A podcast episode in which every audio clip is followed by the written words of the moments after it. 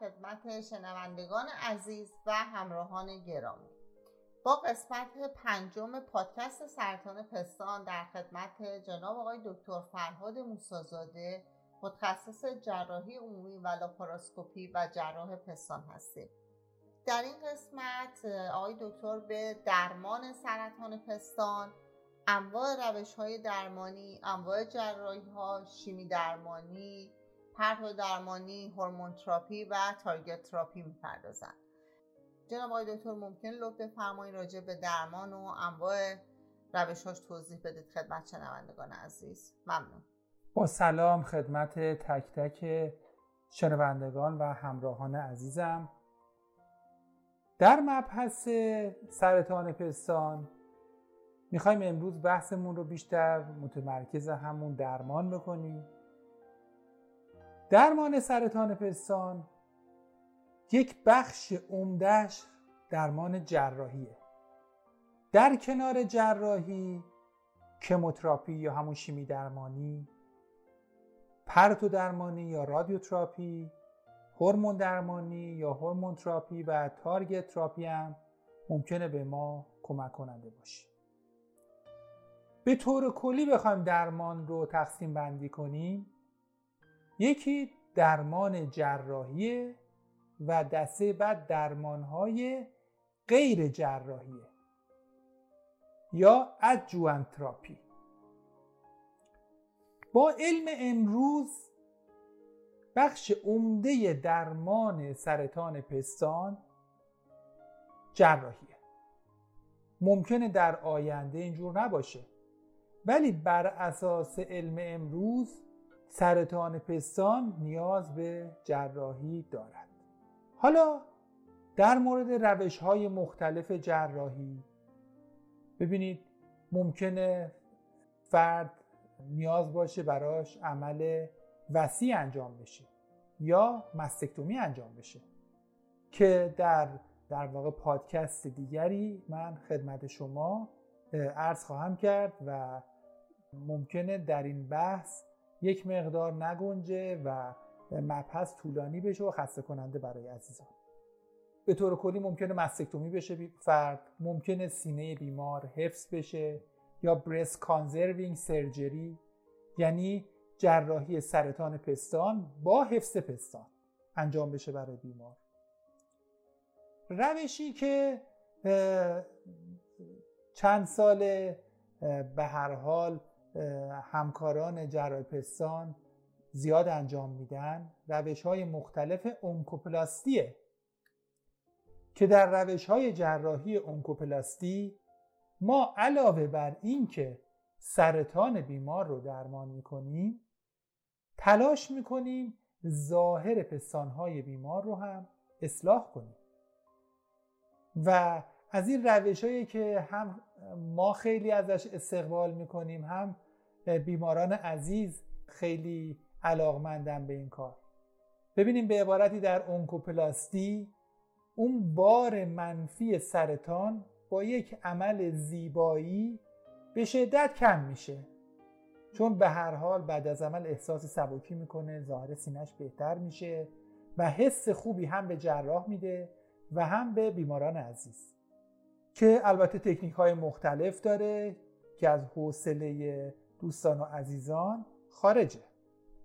پس اینها شدن جز روش های جراحی. از روش های غیر جراحی که در خیلی از بیماران مبتلا به سرطان پستان نیاز است استفاده بشه کموتراپیه یا شیمی درمانی. که در واقع ممکنه به دو صورت باشه.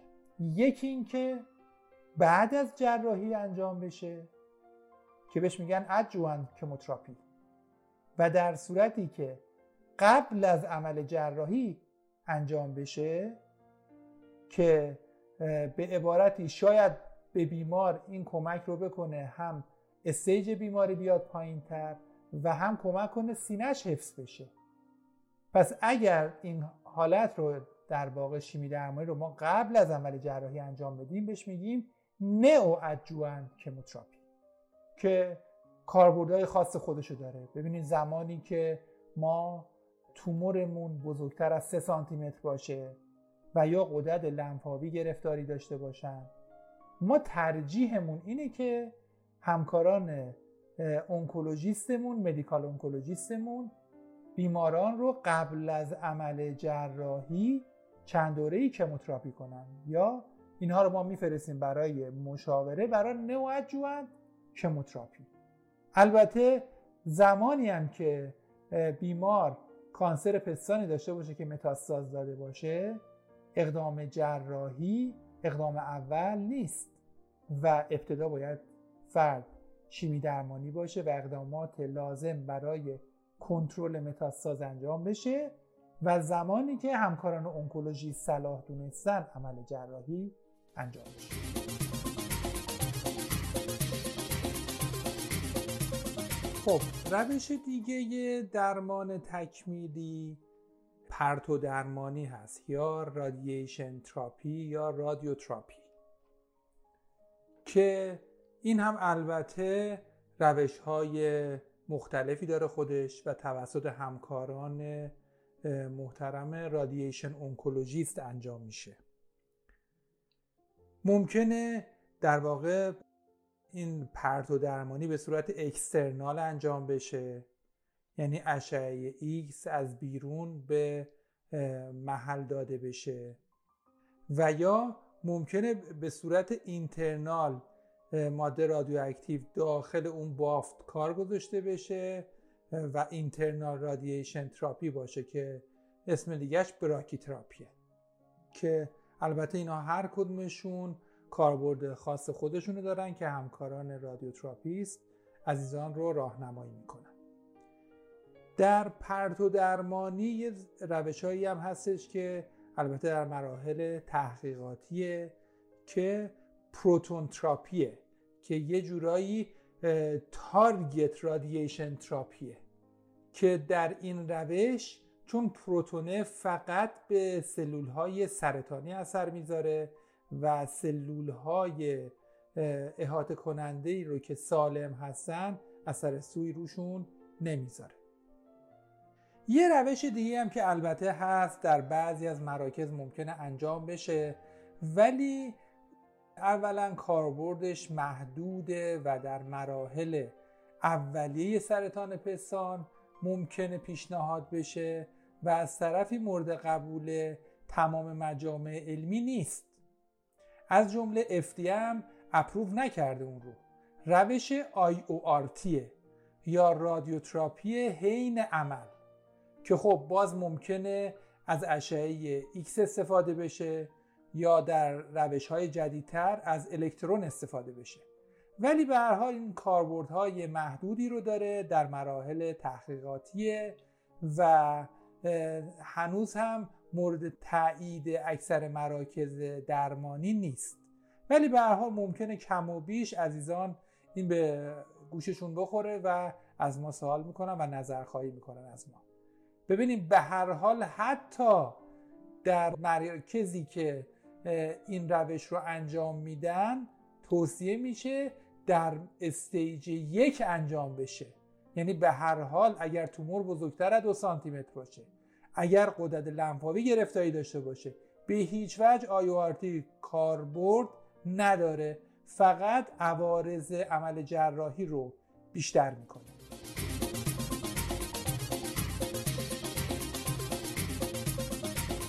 از روش های دیگه درمانی هورمون تراپی هست. هورمون تراپی رو اگه بخوایم یه مقدار تشریح کنیم ببینید گیرنده های سلول های سرطانی در سطحشون یه سری گیرنده دارن که این گیرنده ها ممکنه گیرنده استروژنی باشه گیرنده پروژسترونی باشه گیرنده هرتو باشه و سایر گیرنده ها در افرادی که گیرنده ERPR مثبت دارن یعنی گیرنده استروژن و پروژسترون مثبت دارن اگر دارویی بدیم که این گیرنده رو مهار کنه جلوگیری می‌کنه تا حدی از عود بیماری و انتشار بیماری. که این روش درمان رو بهش میگیم hormone therapy حالا ممکنه از قدیمی ترین نسل این داروها استفاده بشه و تاموکسیفن برای این بیماران تجویز بشه توسط medical oncologist های عزیز. یا داروهای مشابه دیگه مثل لتروزول که اسم تجارتیش فمارا در بازار ممکنه باشه. آروماسین و سایر داروهایی که از این گروهن که در هورمون تراپی استفاده میشه. هورمون تراپی قبلا می‌گفتن برای افرادی که گیرنده مثبت دارن یعنی ERPR پازیتیو هستن به مدت 5 سال انجام بشه.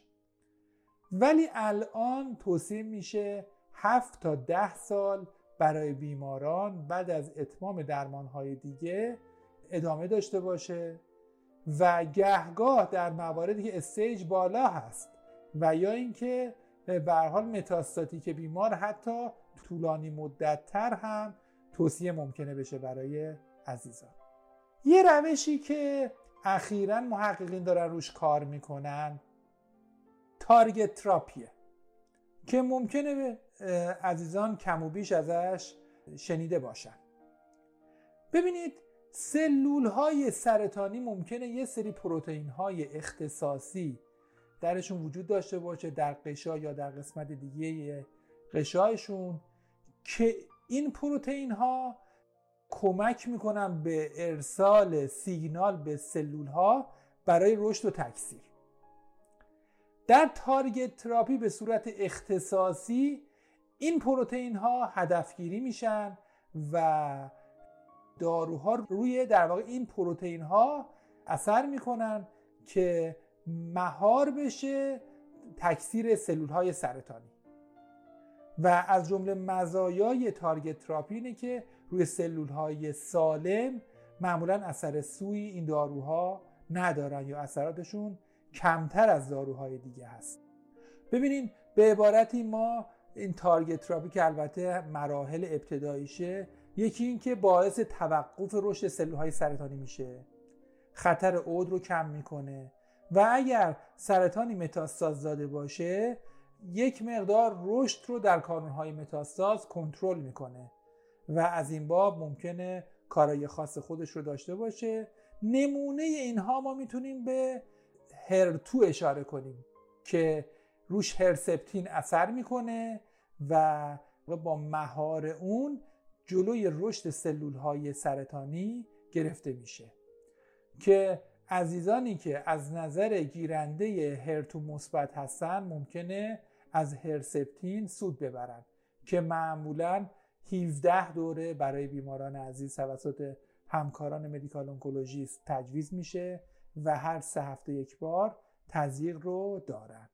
البته داروهای مشابه دیگه پرجتا کاتسیلا دی اموان اینها هم ممکنه وجود داشته باشه که از همون گروه هرسپتین می‌تونه باشه و در افرادی که هرتو پاسیتیو هستن می‌تونه موثر باشه.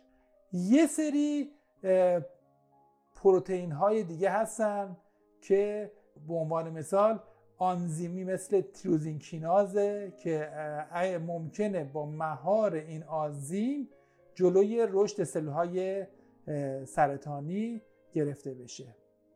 داروهای این گروه لپاتینیب و سایر داروهایی میشن که این گیرنده tyrosine kinase رو مهار می‌کنن. ببینیم این بحث target therapy بحث جدیدیه و خیلی داره روش کار میشه و می‌تونه در آینده خیلی نوید بخش برای عزیزان باشه برای اینکه سلولهای سالمشون آسیب نبینه. یک سری target therapy هم که اون هم باز در مراحل تحقیقاتیه.